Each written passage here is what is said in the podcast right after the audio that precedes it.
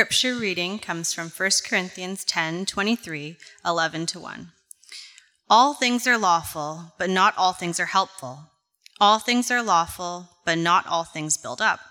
Let no one seek his own good, but the good of his neighbor. Eat whatever is sold in the meat market without raising any question on the ground of conscience. For the earth is the Lord's and the fullness thereof. If one of the unbelievers invites you to dinner and you are disposed to go, eat whatever is set before you without raising any question on the ground of conscience. But if someone says to you, This has been offered in sacrifice, then do not eat it for the sake of the one who informed you and for the sake of his conscience. I do not mean your conscience, but his. For why should my liberty be determined by someone else's conscience? If I partake with thankfulness, why am I denounced because of that for which I give thanks? So whether you eat or drink, or whatever you do, do all to the glory of God. Give no offense to Jews or to Greeks or to the church of God, just as I try to please everyone in everything I do, not seeking my own advantage, but that of many, that they may be saved. Be imitators of me as I am of Christ. You may be seated. And as you're seated, would you, would you join me in prayer? Yeah, Father, we, we sang this this morning, but help us to believe it by your Spirit. Uh, you are holding us together this morning. In the same way, we look out the windows, you see the mountains, you are holding those to the ground. The clouds, which you're holding in the sky, this whole universe, which you're holding together, you also hold us together. We say thank you. Help us to be those who glorify you with our lives that you have purchased through the work of your Son, Jesus. We love you. Pray these things in His name. Amen. Well, when I'm speaking to my, my children, if you don't know, I have four of them, so I speak often to my children. Uh, when I speak to my children, I have to repeat things. Like, no, do not dangle your little brother from the top bunk upside down. Don't do that. Don't have to repeat that, but you should not do that ever. Still don't do that. Don't do that. Don't do that. Uh, my wife will tell you that uh, uh, our boys are not the only boys in the house who need to have things repeated to them, right? She needs to tell the older boy uh, often the same things over and over again, right? Don't leave your hair in the sink after you shave. You can clean it up, right? Right? Watching the Raptors game right before the kids go to bed is not most helpful to me. In fact, it's very unhelpful uh, to me. Things to be repeated over and over again. All of us, whatever the relationship, need to be reminded of the same things over and over and over again. But not all rep- repetition, some of it is due to thoughtlessness, but not all repetition is to be overcome. In fact, some repetition will go on forever. There are some things, regardless of how smart or thoughtful or intelligent we are, that we need to hear over and over again, time and time again. In fact, this is how God made us. And so the Apostle Paul, writing to the church in Philippi, he says at the beginning of chapter 3 Finally, my brothers and sisters, rejoice in the Lord. And then he says this To write the same things to you is no trouble to me, and is, he says, safe for you. It's safe for you. Why is it safe for us to be reminded of the same thing? That this word here in Philippians has the idea of being guarded by these oft repeated truths. These are truths that we need to hear over and over again. As our foundation, we stand firm on them, and as our walls, we're guarded by them. See, we need the walls of the truths of Scripture because, as is the case in Corinth, and as is the case in Vancouver, and as is the case in my heart and your heart, we, we are prone to go after the shiny and the new and that which tickles our ears. Isn't it true? As you probably have picked up by now, if you've been with us in our series in 1 Corinthians, the thing that most appealed to the Corinthian church, the thing that they needed to be reminded on over and over and over again, was surrounding the idea of freedom. Freedom. Freedom. Freedom for the Corinthians and for us sounded quite similar. It meant this freedom means saying yes to every whim and desire, they said. Freedom means, they said, not having to think about how this decision will impact somebody else. I'm just accountable to me. Freedom for the Corinthians was unlimited desire, opportunity, and a choice to serve ourselves, to further our kingdom in our quest for upward mobility. That's what's good about freedom, they believe. And of course, the, result in Corinth is not a thriving and a growing and a healthy community, but what? A fractured, divided, very unhealthy community. And so today, Paul is in, a, in essence saying, To write the same things to you is no trouble to me and is safe for you. And so let me remind you, and here's our outline. You have been freed, he's going to say. You have been freed. So use your freedom to love your neighbor. And then, thirdly and finally, that God may be glorified in all you do. You have been freed. So use your freedom to serve your neighbor, that God may be glorified in all you do. We together? We're here? All right. Point number one grab your Bibles, 1 Corinthians 10 25 to 27. If you don't have a Bible, by the way, we have Bibles at the back for you. You can take it and keep it. It's our gift to you. But read this with me. 1 Corinthians chapter 10 verses 25 to 27. There Paul writes and we read, Eat whatever is sold in the meat market without raising any question on the ground of conscience. For, he says, and he quotes Psalm 24, the earth is the Lord's and the fullness thereof. If one of the unbelievers invites you to dinner and you are disposed to go, eat whatever is set before you without raising any question on the ground of conscience. And we'll stop there. If you remember, if you were here last week, Paul gave the church in Corinth a stern warning. He said, Listen, do not go to the temples and eat the meat there. Why? Because to eat that meat, to participate in that meal, is not to have your union with Christ encouraged and strengthened, but actually to have your union with Christ severed. As you participate in this demonic, Paul will say, idol worship. He says, don't do it. And while they might not be saying this in response, I can imagine the Corinthians saying something like this Dad, I mean, Paul, he never lets us do anything. Oh, can't even go and participate in one pagan ritual. Come on, Paul, like, like loosen up a little bit here. What, what's going on? This might sound silly, but there's something in this potential response that Paul wants to clarify. Namely, even though I'm saying no here, you truly are free. You're just not free to provoke the Lord to jealousy, as he said in verse 22. See, what we're going to see in our text today, in, in, verses 23 all the way to 11, verse 1, is that Paul is navigating a narrow road. A narrow, narrow road. And on both sides of this road are deep, deep, treacherous ditches. He wants us to avoid those. See, on one side of this road, we'll see this. He's saying a, a firm no. no. I don't know if you said no before and like really meant it. Like when the kid asked something for like the 20th time, no. No. This is a firm no to the extreme freedom that says, hey, there's no problem with me engaging in demon worship. He's saying no, no. But on the other side of that ditch, he's avoiding the extreme legalism that would say, well, you know what?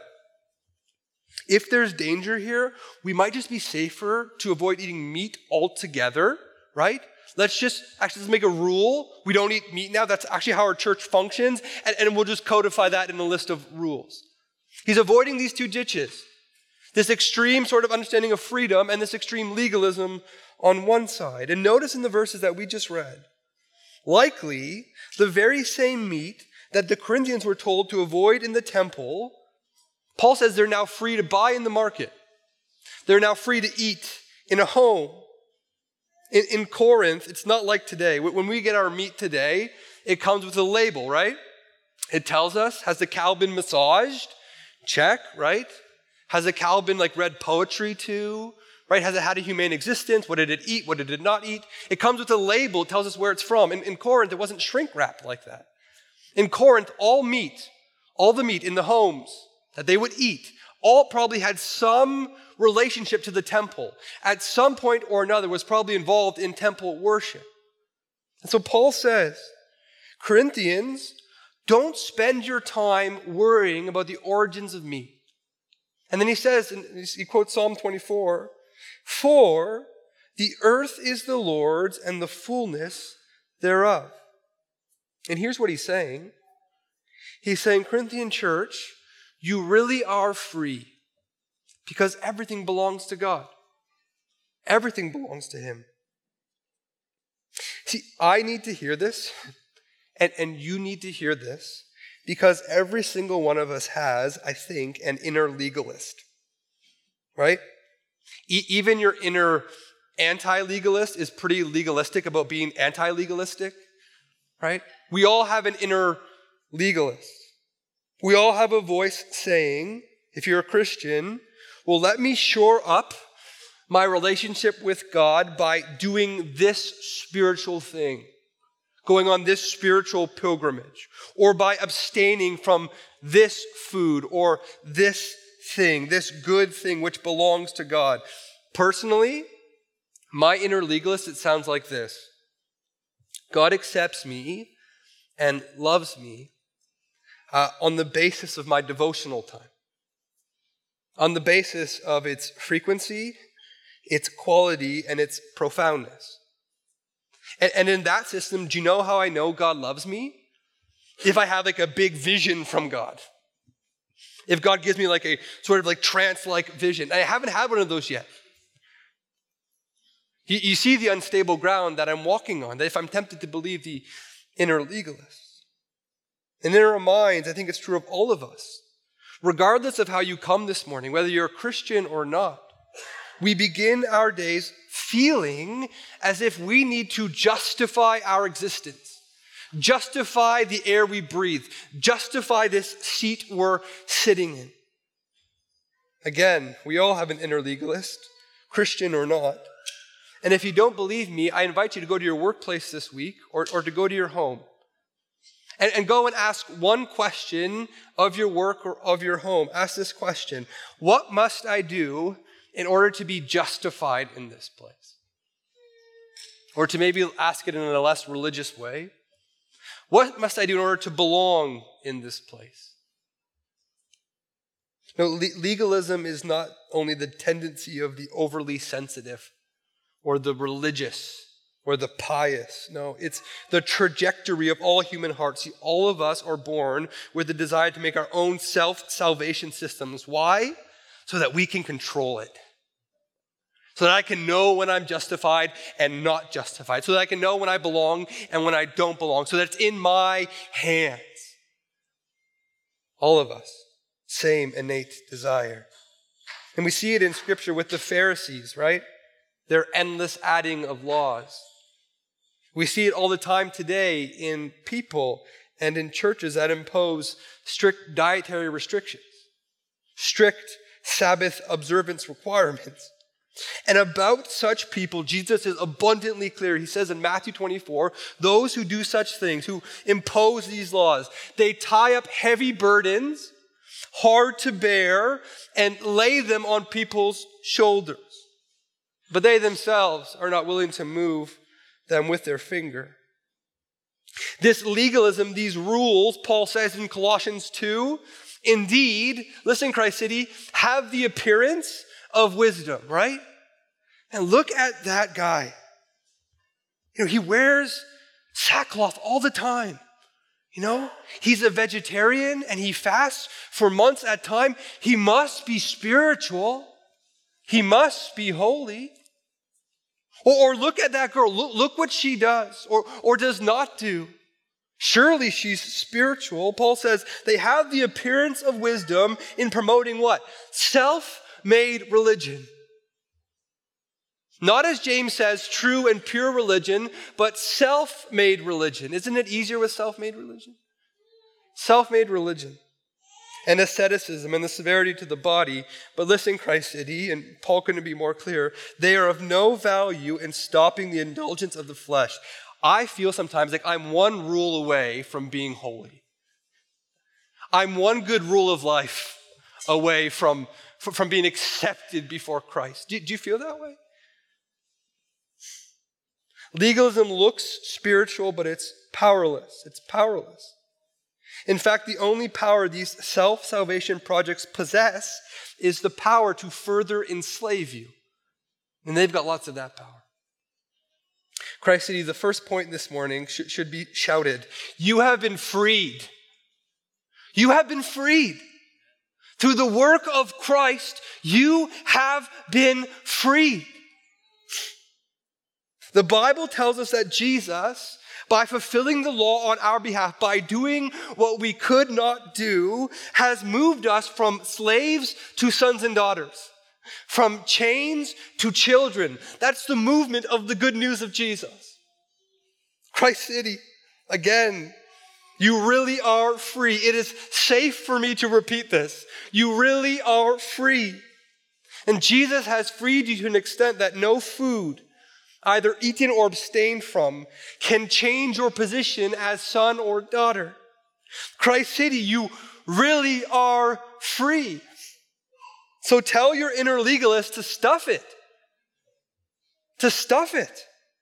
Because Christ's work on our behalf has already once and for all justified us before our Heavenly Father. Christ City, you really are free. And so picture with me. When you wake up tomorrow morning, before you read your Bible or say your prayers, because those are good things to do, know that because you're united to Jesus and because you're free, Jesus has been praying for you while you slept. Before you did anything, he was praying for you. Before you were asking feebly and, and sort of grasping for things before the Father, Jesus was praying for exactly what you needed before the Father. You have been freed. You're justified. You belong to Him and to Him alone. We have been freed from the devil from the demonic, freed from the unbearing weight of our unending creation of laws, freed from our own flesh and its desires. But as Paul will remind us once more, again, it's safe for him to do this. You have been freed too. Freed from, yes, but also freed to. Look at verse 23 with me. Point two, so use your freedom to love your neighbor. Verse 23 all things are lawful, but not all things are helpful. All things are lawful, but not all things build up. Let no one seek his own good, but the good of his neighbor. Verse 28, let's skip down there. But if someone says to you, This has been offered in sacrifice, and do not eat it, for the sake of the one who informed you, and for the sake of conscience, I do not mean your conscience, but his. Notice, maybe in your Bibles it says, you say, or maybe it's in quotation marks. What we encounter here in chapter 10 is the same slogan, Corinthian slogan, that Paul had already brought up in chapter 6, right? And in chapter 6, this slogan was being employed by the Corinthian church to justify their visiting of brothels. And Paul's saying, listen, that's not helpful. Further, you've been united to Christ. So, how can you unite Christ to a prostitute? And now he's saying here in chapter 10 that the same slogan is being employed, except this time it's being employed by, by Christians, by Corinthians who want to say, listen, I can eat meat whenever and wherever I like. It's my freedom, right? It's my freedom. If the last ditch was legalism, th- this other ditch is unbridled freedom which pays no mind to our neighbor, no mind to the weaker brother or sister. So notice, if you're tracking with the text, Paul invites us into a third scenario. First scenario, he says, listen, buying meat in the market, good, do it, get it. Otherwise, you can't eat meat. And God's given us meat to eat. Enjoy it. Second scenario, you go to somebody's house, they're, they're offering meat on the menu, eat it. Receive it with thankfulness. God made it. Third scenario, same dinner party, except someone says before you eat, sit down to eat the meal, hey, just so you know, this meat has been sacrificed to idols, sacrificed to demons.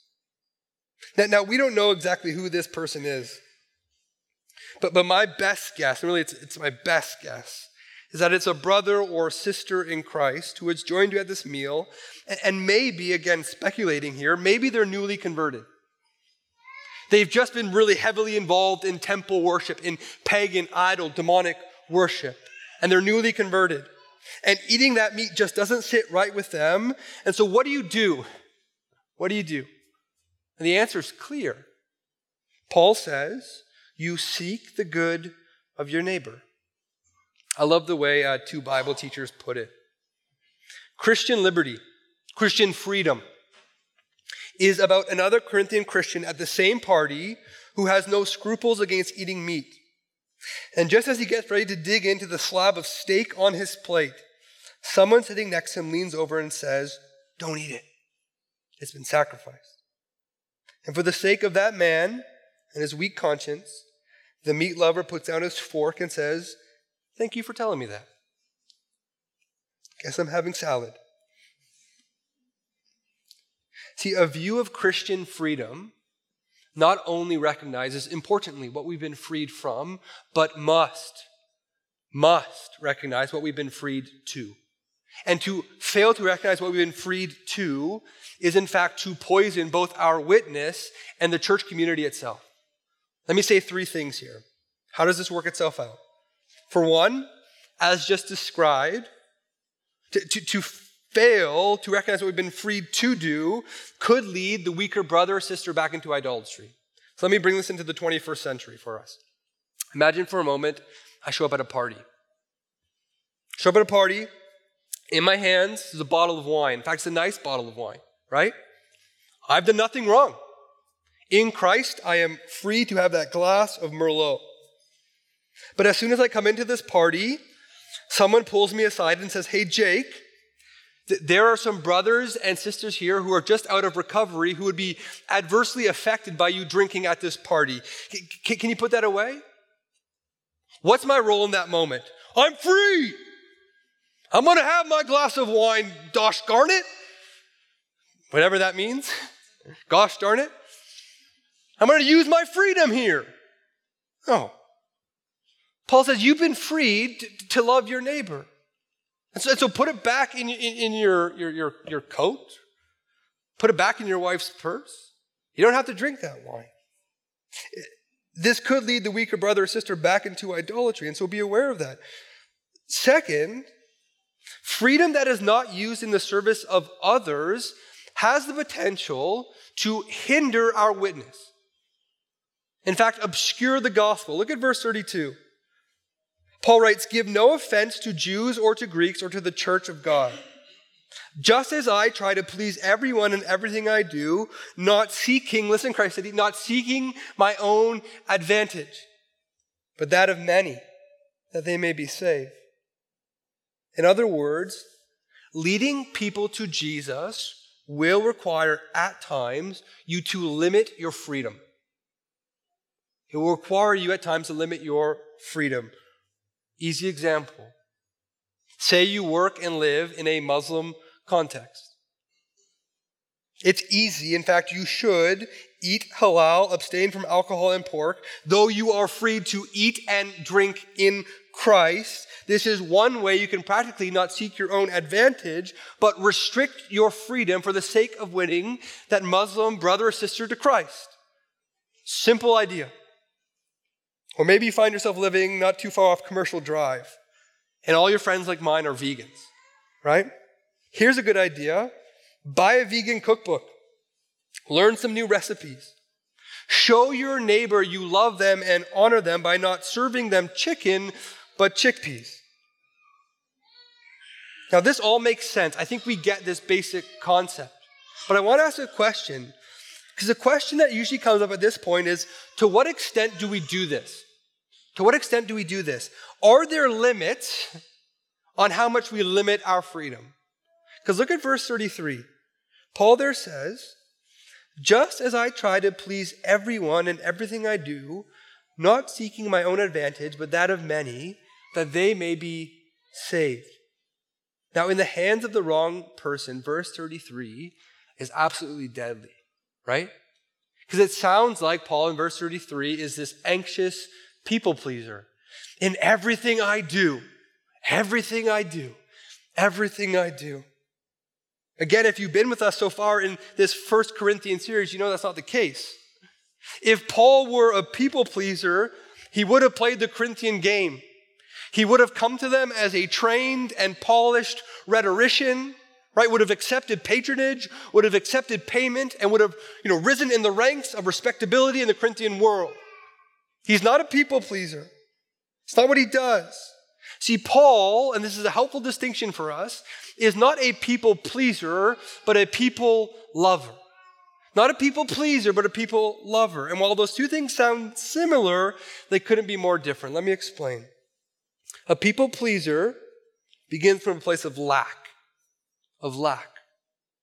Not only does a people pleaser lack true and good love, they also lack true and good authority.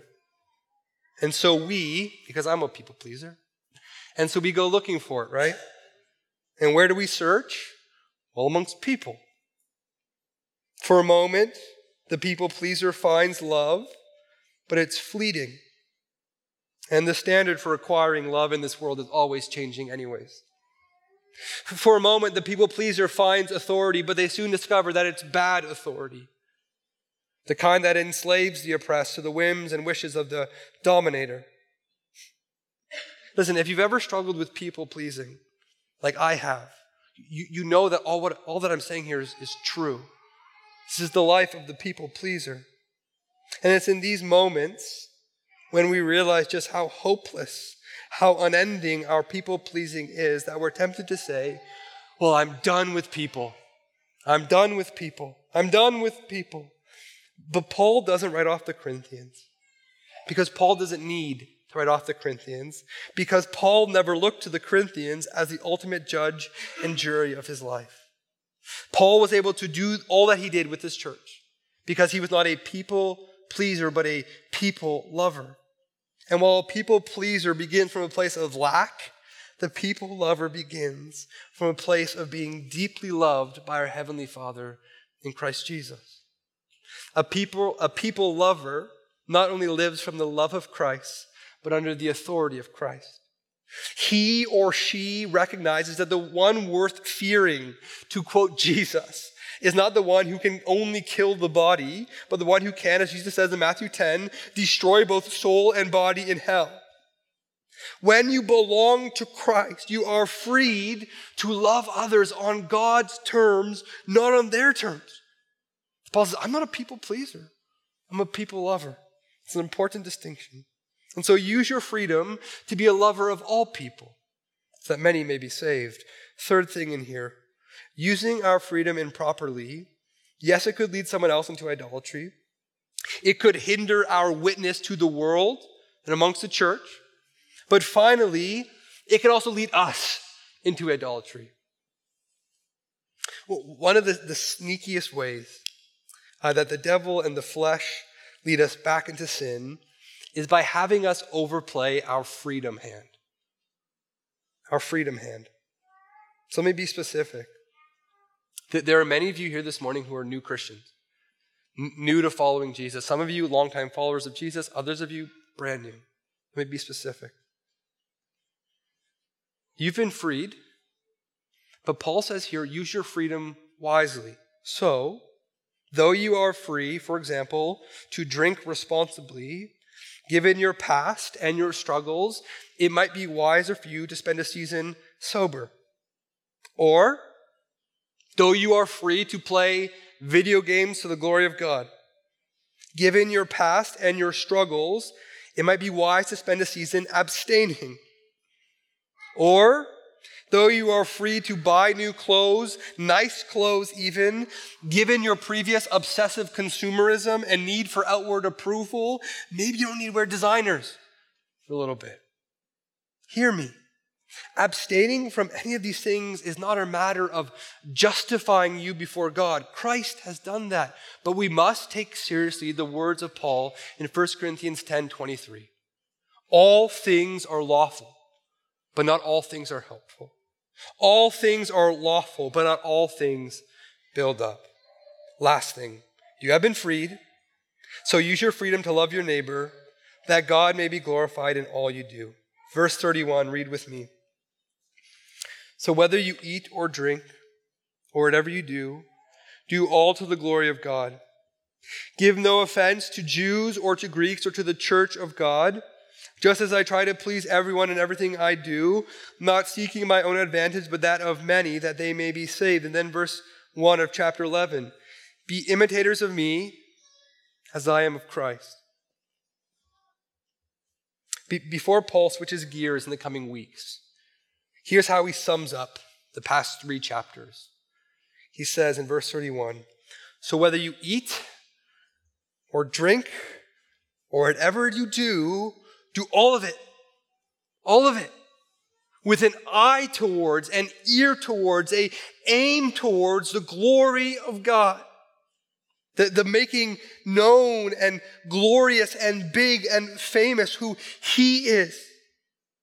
See, if you have your life oriented towards your glory, the, the fame of Jake, if you have your entire life oriented towards building your brand and your standing, you have every reason to use your freedom to serve you and you alone. If your life is oriented towards your glory, then pay no mind to the struggles and weaknesses of others. Just ignore them. If your life is oriented towards your glory, then who cares who you offend? I'm going to just do me. But Paul is willing to lay down all of his rights to refuse payment, to eat or not eat, to drink or not drink, because his life has the singular goal, the singular trajectory of giving God all the glory, of giving him all the praise. And he doesn't want anything to risk that. He doesn't want anything to get in the way. And he invites us now to do the same. Chapter 11 begins, and really it's how verse chapter 10 ends. This is a mistake there. This is how chapter 10 ends right? He says, Be imitators of me as I am of Christ. The invitation we're left with this morning is to a pattern of being. Paul's not saying, do exactly what I do. He's already said, right? You remember this? Me and Apollos, we have different ministries, right? He's not saying do exactly what I do. Later in this letter, he'll say, listen, one Lord, one head over the body, but we have different roles to play in this body, different gifts even in this body. He's not saying do exactly what I do. His appeal is to a pattern of living, a pattern he spent the last three chapters describing. This is a life that prioritizes love over so called knowledge, a life of caring for the weak instead of only worrying about ourselves, a life of laying down what is rightfully ours, if there's even a chance it could obscure the gospel. It's a life of faithfulness to God and a rejection of idols. This is the pattern, Paul says, he learned from Christ himself. I should say, and maybe you thought this when we were reading the text, in an age of widely publicized failings of Christian leaders, it's important that Paul qualifies his request that the Corinthians be imitators of him. He says, You should only imitate me inasmuch as much as I am imitating Christ. Hear that. Only imitate me. Only follow this pattern of being inasmuch as it corresponds with the witness of Jesus Christ. Don't follow me blindly. Don't follow me because I'm your guru. Don't follow me because it sounds good. Follow me because I'm trying my darndest to follow after Christ and to imitate Christ and his way of being. So, our criteria, I want to make this explicit. For Christian leaders, for myself, for Heath, for Daniel, for Paul, for all of you who serve in Christian leadership, is not are they visionary entrepreneurs? Or are they captivating communicators? Or are they skilled in the spiritual gift of property acquisition? Or are they successful according to worldly metrics? Our criteria is this and this alone. Do they look like Christ? Do they look like Jesus? Does their life and their teaching reflect the ministry of Jesus? Not just what they do on Sunday morning or in front of a stage, but at home when, when no one is looking, when they're by themselves, when they're with their children or with their wife or at work. Do they look like Christ? Do they look like Christ? It's not just leaders. The success of this church in this neighborhood hinges hinges on this church being transformed into the image of Christ. On you being transformed more and more and more into the image of Christ. It hinges on a church filled with Christ like examples, striving to live this strange and paradoxical and often confusing way of being in front of your neighbors and your friends. And if you're new to all of this this morning, if all of what I'm saying sounds like religious gobbledygook, let me also say this. It's tempting to hear what I just said like this you should be nice to other people, or you should just love other people. But I want to be so clear, and as a church, we want to be so clear.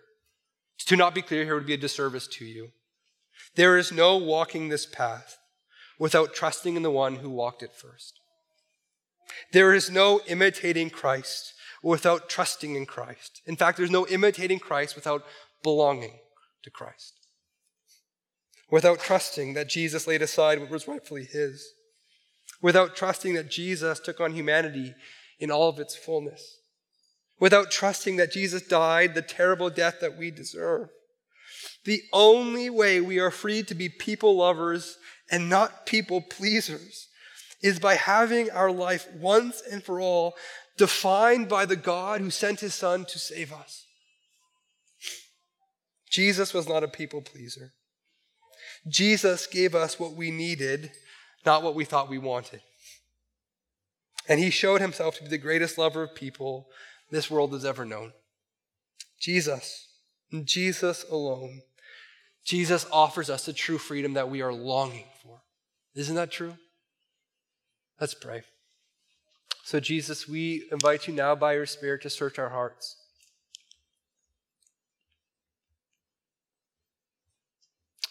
Lord, I pray that if there's something by your Spirit you've you sort of awoken in my heart or, or someone else's heart here, Lord, and, and we're trying furiously to, to, push it back down, to ignore it, right, to think about lunch or, or something else.